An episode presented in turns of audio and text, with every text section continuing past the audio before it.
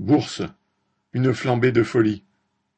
Le dix-neuf février et les jours suivants, l'indice CAC 40 de la Bourse de Paris a connu une nouvelle flambée, battant le record de la bulle Internet qui, jusqu'à son éclatement en novembre 2000, avait dopé les cours des secteurs de l'informatique et des télécommunications sur le marché d'actions à la fin des années 1990. Aux États-Unis, le point de départ est cette fois l'engouement autour de l'entreprise de conception de puces électroniques Nvidia nécessaire dans le développement de l'intelligence artificielle. Sur la seule journée du 22 février, la valeur totale des actions de cette société cotée à Wall Street a gonflé de 277 milliards de dollars, l'équivalent de près de quatre fois le produit intérieur brut de la Côte d'Ivoire. La hausse du prix des actions s'est propagée plus largement.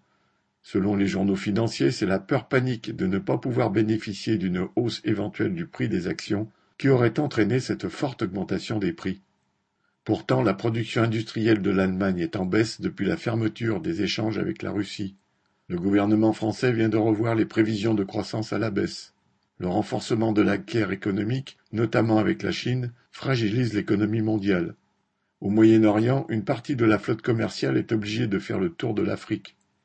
Les États doivent emprunter toujours davantage, à des taux d'intérêt élevés gênants pour l'économie capitaliste, ce qui les prive de moyens pour relancer la machine en cas de krach. Il n'y a donc pas vraiment de raison de croire à une grande expansion de l'économie. En fait, incapable de développer les forces productives, la grande bourgeoisie trouve le moyen de faire fructifier ses capitaux le plus rapidement possible en spéculant sur la hausse de telle ou telle valeur, qui peut cependant s'écrouler aussi vite qu'elle sera montée comme un soufflet.